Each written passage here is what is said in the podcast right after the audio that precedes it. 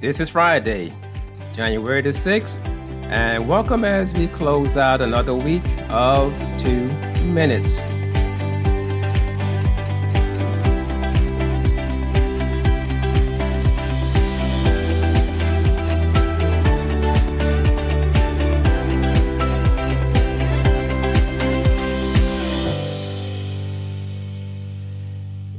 Today, we continue with passages taken from the first epistle as written by the Apostle John. And we're look, going to look at chapter number 3, verses 1 through 10, where it says, Behold, what manner of love the Father has bestowed on us, that we should be called children of God. Therefore, the world does not know us because it did not know him. Beloved, now we are children of God and it has not yet appeared or revealed what we shall be. But we know that when he is revealed, we shall be like him, for we shall see him as he is. And everyone who has this hope in him purifies himself just as he is pure. Whoever commits sin also commits lawlessness, and sin is lawlessness. And you know that he was manifested to take away our sins, and in him there is no sin. Whoever abides in him does not sin. Whoever sins is neither has neither seen him nor known him. Little children, let no one deceive you. He who practices righteousness is righteous, just as he is righteous. He who sins is of the devil, for the devil has sinned from the beginning. For this purpose the Son of God was manifested that he might destroy the works of the devil. Whoever has been born of God does not sin, for his seed remains in him, and he cannot sin because he has been born of God. In this, the children of God and the children of the devil are manifest. Whoever does not practice righteousness is not of God, nor he who does not love his brother.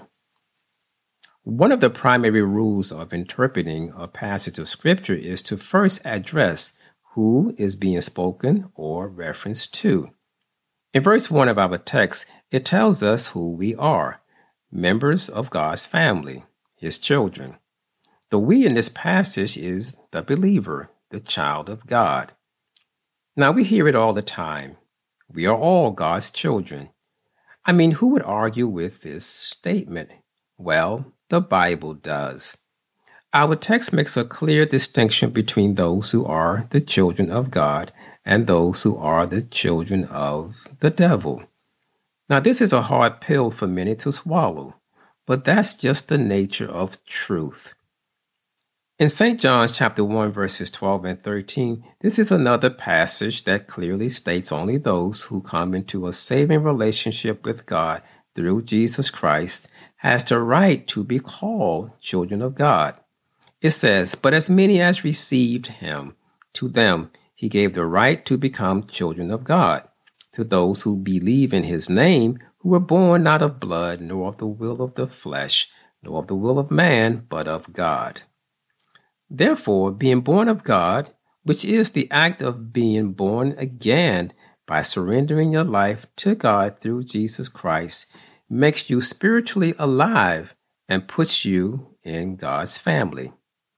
Our text further describes sin as lawlessness. This is the person who is in rebellion and opposition to God. The text further says that the person who practices sin is of the devil. This is the person who continues to sin and is not worried or not sorry for what he or she is doing.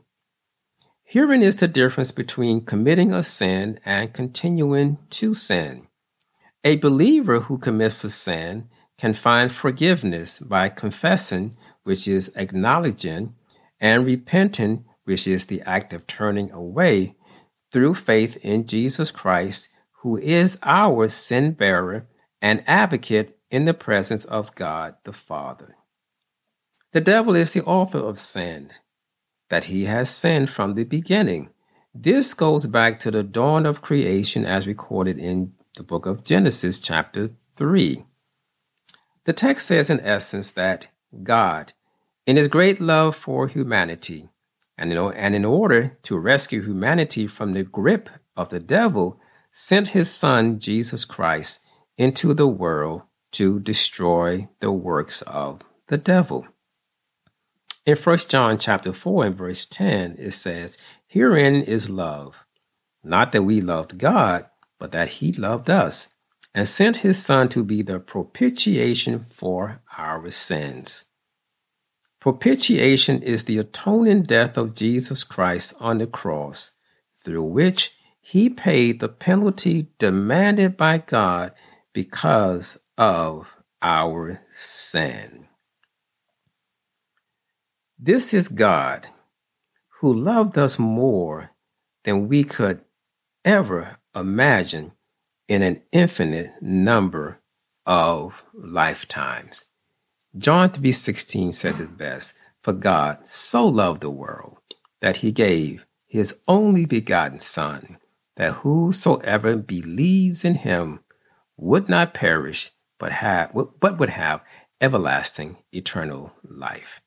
May God bless you and your family and may you have a safe and an extraordinary weekend.